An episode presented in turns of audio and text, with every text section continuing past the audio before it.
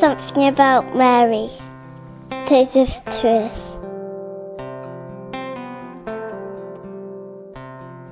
I'm Peter, and 38. I'm a dad with a few kids. Anyway, so look, we say the, we try our best to say the rosary in our house.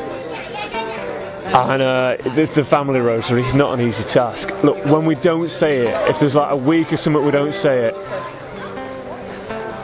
it starts falling apart at the seams. I, couldn't put a finger on it. I can just say a little arguments are starting. I get like well peeved off with the kids, get a bit peeved off with Maria. But saying the family rosary, things just go sweet. I can't. That is it. As soon as you take Our Lady out of the equation and the mysteries and all of that, and you think you can you can just do it on your own strength. In our family, it comes apart, no question, every time. That's it.